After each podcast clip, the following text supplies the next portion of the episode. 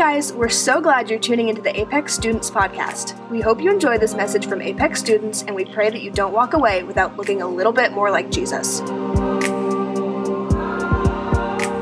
In college, I made a, one of I made a really good friend, and his name is Mario. And this is me and Mario, and um, I actually put a picture of myself next to Mario, and then a picture of myself and Sam at the same day.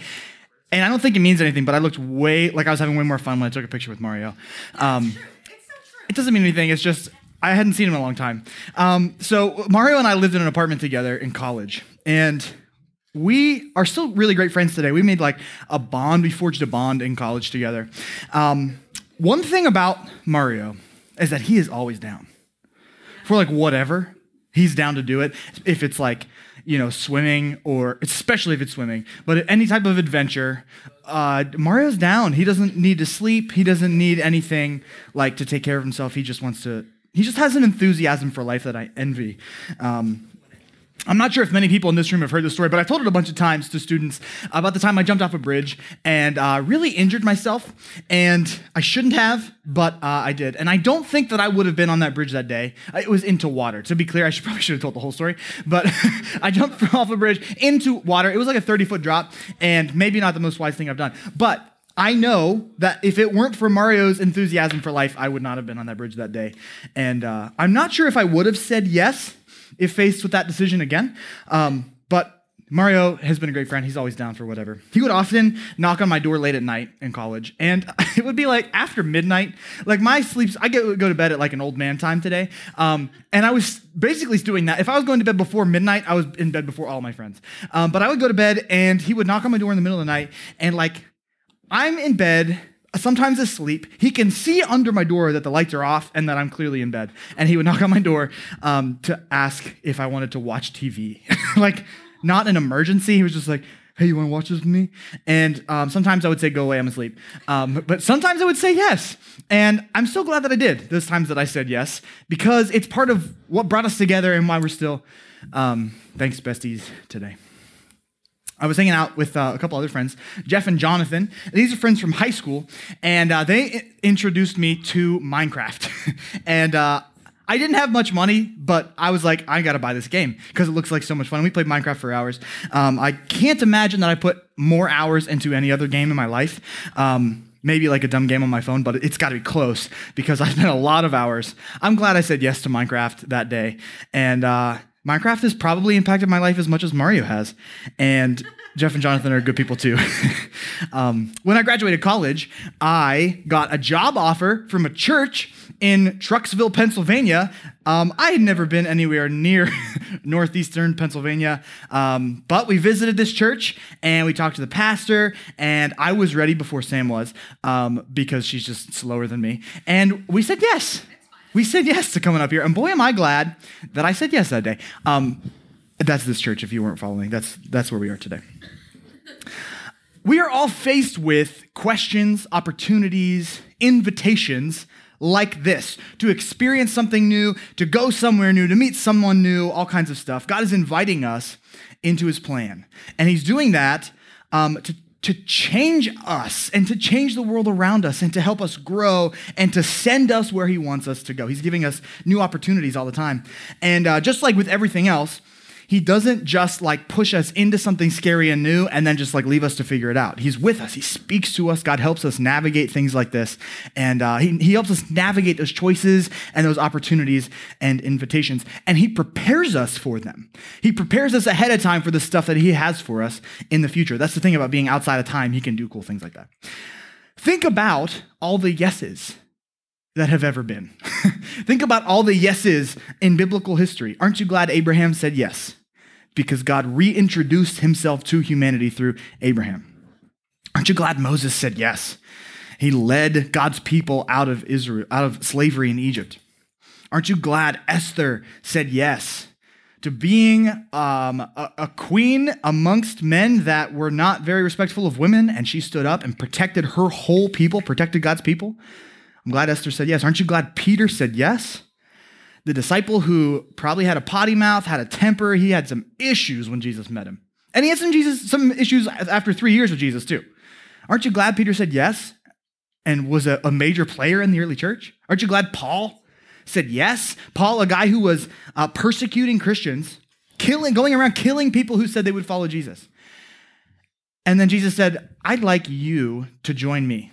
And Paul said yes. And again, wrote most of the New Testament, planted churches all over the place, was a part of the early church. Aren't you glad Jesus said yes to dying on the cross for us? Even in like recent history, aren't you glad Johann Gutenberg said yes? Asked? I'm Just kidding. he, he made the printing press. Like we wouldn't have books without this guy. He did it mostly, it was like 1400s. This is the 15th century. I just looked that up recently. um, he, and he was like, I got to get the Bible all over the place. How can I do that? I got to figure out a way to print books. Thanks, Johann, for saying yes. Aren't you glad? I am so glad Martin Luther King Jr. said yes to being a leader in the civil rights movement. I am so glad Mother Teresa said yes to showing us humility and showing us mission work I'm so glad that Christine Caine said yes to fighting human trafficking all over the world. I am so glad that Bob Goff said yes to showing the church what real joy looks like. I could keep going. You know some of those names, you know, you don't know some of those names, and that's fine. But the point is, these people changed the world. some of them literally changed the scope of humanity. More often, people change their world. They walk into your life and they change your world. And I'm so glad for people that said yes to being in my life. I am glad that Shirley Johnson, Pat Schrock, and Bill Prioletto, or otherwise known as Puppet Bill, said yes to being my kids' church leaders. I'm so glad those people said yes. I'm so glad that Rob First said yes to being my youth pastor. I am so glad that Phil Baker said yes to being a mentor. Uh, to this day, I met him in college. He was my professor, and to this day, mentors me. I'm so glad Samantha Burchell said yes to marrying me. If I go any further, I'll cry.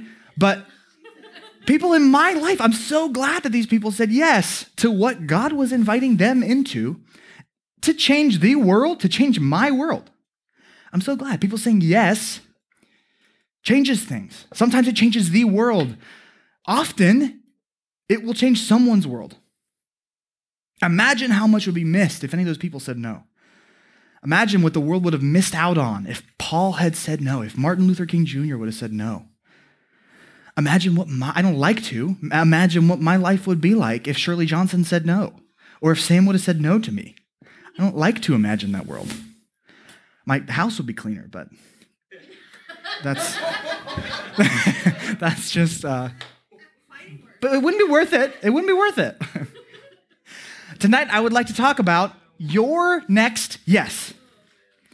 Your next yes. We're talking about what God is preparing you for right now. Because He's leading you to a new invitation, to a new opportunity, to a new choice to change the world, to change someone's world for Him, to be a light in a dark world, to be a light in your school, to be a, light in your workplace to guide people toward Him, to invite your family members to church, to show your friends what the love of God is like, to be an ambassador of His kingdom here. That's what He's inviting you to do. Say yes. Say yes to that invitation. He's preparing you for that next invitation right now. He is putting events and places and people in your life to prepare you for the next yes, the next invitation, the next opportunity for you to say yes to Him. So, this is the bottom line for our conversation tonight. God is preparing you now for your next yes. God is preparing you now for your next yes, right now. God is getting you ready for the next thing He has for you to live out the purpose that He has for you, wherever, whatever, whoever, whoever's life you're going to impact, wherever that's going to take you. He's getting you ready today. So we're going to talk about this a little bit, talk about some biblical examples first of all. I might move a little fast tonight. Um, we're going to do three areas events, places, and people. So let's talk about events. Um, when I think about events that made people in the Bible who they are, I think about the parting of the Red Sea. And if you spent much time in vacation Bible school or Sunday school or church, you've probably heard of this. Uh, and we touched even last week on some of the context here. But as a refresher, God's people, the Israelites, um, are enslaved in Egypt. Joseph brought his family to Egypt. He was in charge at the time. And then there's like this big gap between Genesis and Exodus. And we're like, what happened? Because we leave Joseph being mostly a leader of, of Egypt, like second in command to Pharaoh. And then we come back and his descendants are enslaved in Egypt. And there's this distance of relationship where the Israelites just, there kept being more and more of them. And the Egyptians felt um, threatened. Pharaoh felt threatened by their growing numbers. And he said, I know how I'll take care of that. I'll enslave them. They'll be our, they'll take care of the infrastructure of Egypt. They'll build cool stuff. They're going to be our slaves so that they won't get too powerful. They won't think they can take us on. So that's how we, we pick up in the book of Exodus. And so Israelites, the God's people are like, listen, we, we need your help. They cry out to God and they say, you've, you've, you take, you said you'd take care of us. you said you'd bless us. So help us get out of here. And God said, okay. I'll help you get out of there. He, he, he began this process of freeing them from slavery in Egypt. He sent plagues, these signs to show God's power to the Egyptians as a direct attack on the gods of the Egyptian people that they, that they worshiped. God said, That's nothing. Let me show you what I can do. Let me show you who I am and how I will take care of my people. So he sent plagues, these signs to show his power in Egypt. And finally, Pharaoh said, Okay, okay, okay. There's, I'm, I'm stepping on frogs everywhere I go. The water is now blood. I can't drink anything. I can't see anything because you made the sun go away. Like, he really took it out on, the, on Egypt. And Pharaoh said, Okay, okay. Finally, after, this is what we touched on last week, after the Passover, after the angel of death took the firstborn of the Egyptians, Pharaoh said, Okay, that's been enough. I'll let your people go. I'll let the Israelites go. And so they took off. The Israelites took off. And uh, Passover. So should I get into unleavened bread? So like unleavened bread means bread that didn't rise. So like God said, make, get some bread ready, but there's no time to let it rise. So it's going to be unleavened bread. Because in the middle of the night, you're going to need to get out of here. And so the Jewish people celebrated the Passover for years and years, and they called it the Feast of the Unleavened Bread. Because God brought them out in the middle of the night and said, All right, it's time to go. So that's a little, that's a sidestep. So Israelites take off out, out of Egypt. And then Pharaoh changes his mind. I don't know why Pharaoh changed his mind, but he changed his mind and he sent the army after the fleeing Israelites. And so now the Israelites are pinned between the Red Sea and the Egyptian army. And they lose hope. They're like, at least we weren't going to die when we were slaves. We had full bellies, like, and they would go on to complain about that for a long time. But they're like, it was much better when we were slaves. And Moses said, chill out, everybody. It's going to be okay. They were freaking out. And this is what it says in Exodus 14. But Moses told the people, don't be afraid. Just stand still and watch the Lord rescue you today. the Egyptians you see today will never be seen again. The Lord Himself will fight for you. Just stay calm. Whew, that'll preach today, huh? we need that. So God told Moses, You're to raise your staff. You're to pick up that staff that I blessed. If you remember the burning bush, that I blessed that staff to be a tool for your ministry, you're going to hold it over the Red Sea and it's going to part. And there's going to be walls of water and you're going to walk on dry ground. Sounds crazy, yes. I believe it's historically accurate. It happened. So he did that. He raised his staff over the water. It parted and the Israelites went on dry land. And then in Exodus 14 21, then Moses raised his hand over the sea, and the Lord opened up a path through the water with a strong east wind. The wind blew all that night turning the seabed into dry land. So the people of Israel walked through the middle of the sea on the dry ground with walls of water on each side. So there's dry land. I, I, I love to put my, myself in the shoes of the Egyptians here as they're like looking at this scary walls of water and they're like, okay, well, they did it. So let's just go. And they followed them. And then when the last Israelite got onto dry land and all of the Egyptian army was on the seabed that was dry, the waters came crashing down and took out, all swallowed up the Egyptian army.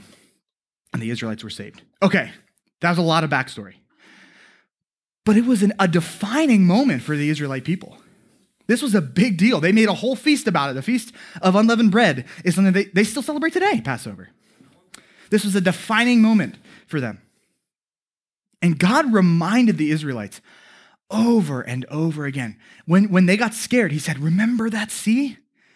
Remember walking on dry ground with walls of water next to you? And they would remind each other, Hey, I don't know if I can, if I can handle this right now. They said, Hey, remember what God did for us. It was a defining moment. And it would build their faith. To remember it would build their faith and remind them that God takes care of his people. I tried to find a list, a complete list of references to how many times God reminded them or they reminded each other. I really did look, it was too hard to find. um, but I did find that there are 24 times in the Old Testament where this miracle is referenced. 24 times that this miracle is referenced, specifically with the Red Sea, because you can do a quick word search and you can look for Red Sea. 24 times this miracle is referenced.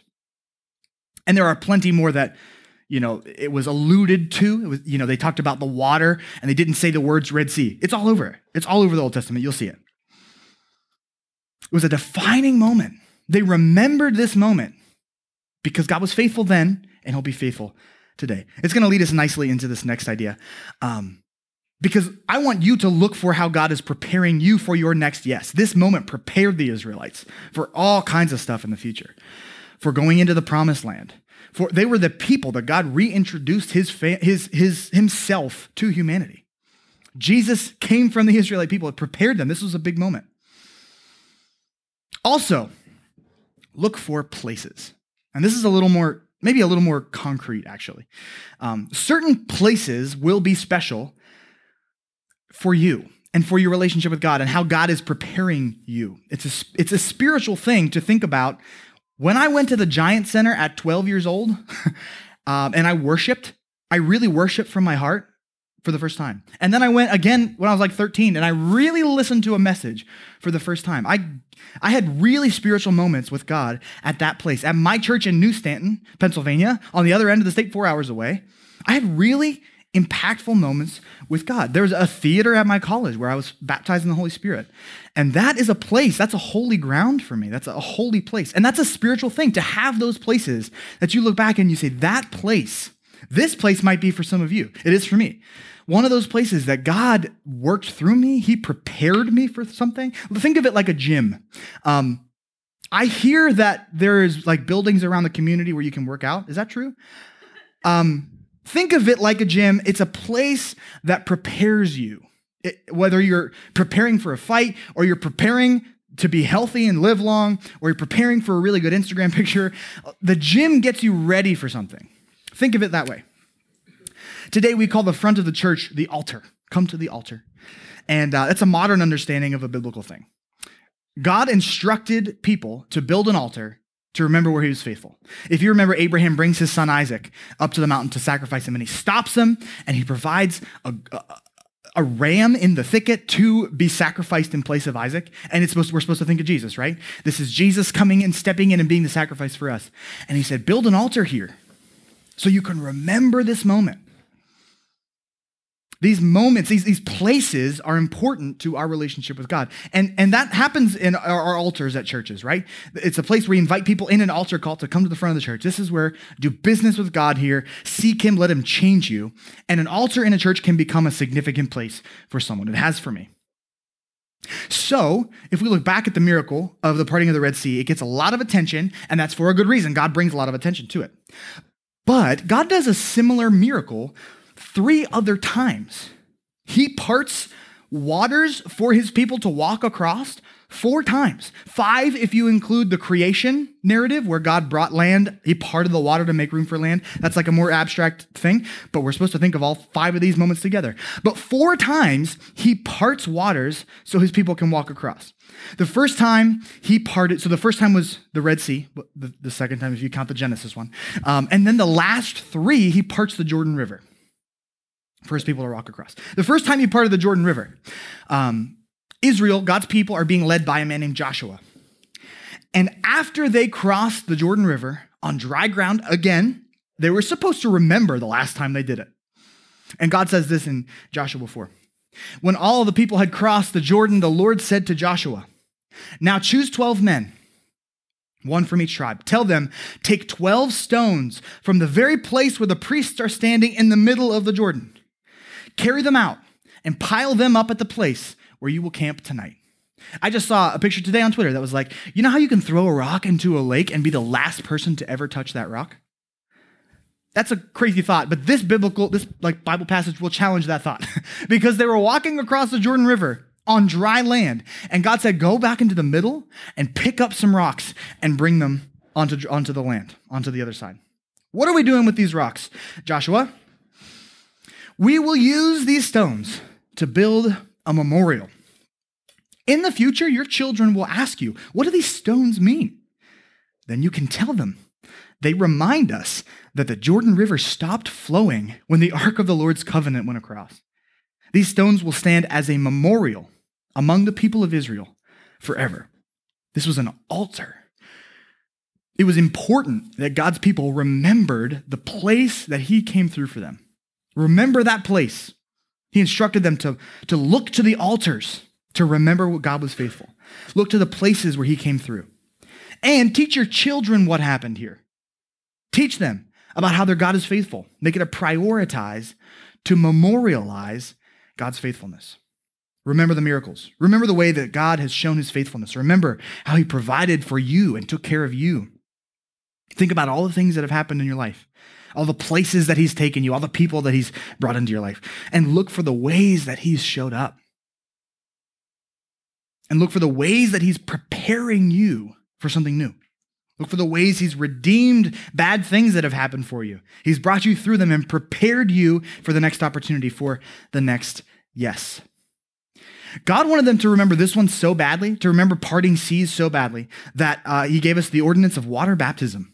And we baptize people in water. Um, people in this room have experienced that. I got to had the privilege of, of um, baptizing some people here.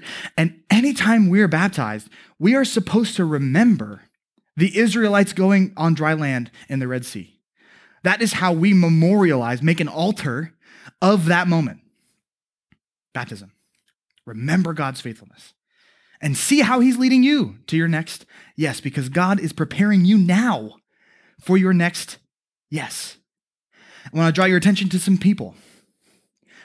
Um, in remembering the people that have shaped you, looking back and appreciating the ways that God has brought people into your life to make you who you are, to change you, that he, he brought people in your life to change you and prepare you for the next invitation, prepare you for the next yes. We've already been talking about Moses and Joshua, but we did not talk about their relationship. Moses was the one God used to part the Red Sea. Joshua got to part the Jordan River.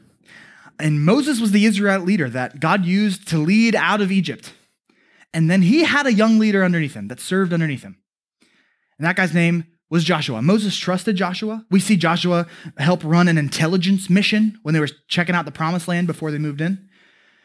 And when Moses is about to die, Joshua is the guy that takes his space, takes his place, that, that becomes the next leader of the people of Israel. And Joshua's time under Moses' leadership prepared him for that next yes.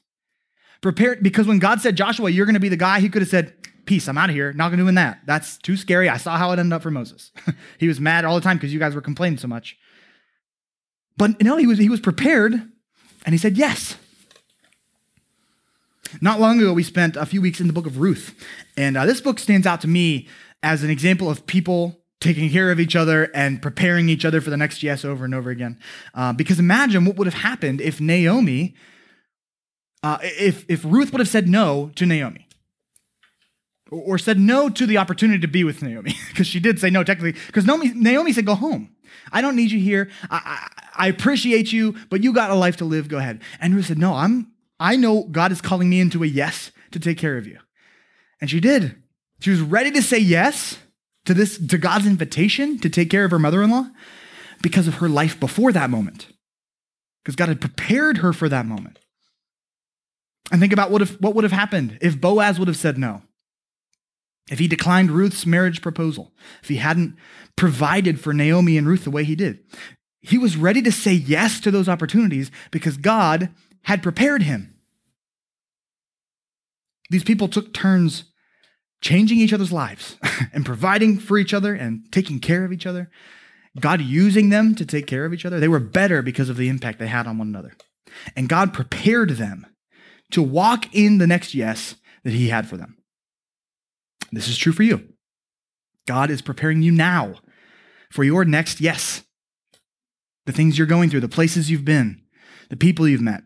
God is using all of that to prepare you for your next yes, for the next thing that He's calling you into a new experience, a new path. He's getting you ready right now. And it's easy to look back and see how that was true. Uh, but I'd like to challenge you to see it today, to look around your life now and ask yourself, how is God using this to prepare me for my next yes? I can see how He prepared me for my last yes. That was easy. But how can I look around and see how God is preparing me for my next yes right now? How can He redeem the bad things and leverage the good things for His good? How can He be using the places that I am right now as a gym to prepare me for my next yes? How could He be guiding people into my life to shape me and challenge me into the person that is ready for God's next invitation to say yes. So, this is what our small group conversation will be about. We're going to take some time to look back, identify how He already did it, and to look at our present and future to see how God is preparing us for our next yes. Because God, I, I believe this to be an absolute truth. God is preparing you now for your next yes. Let's pray. God, thank you for this opportunity. Thank you today for the ways that you are moving in our lives, preparing us for our next invitation, for the next time that you challenge us and invite us into an opportunity to change the world, to change someone's world.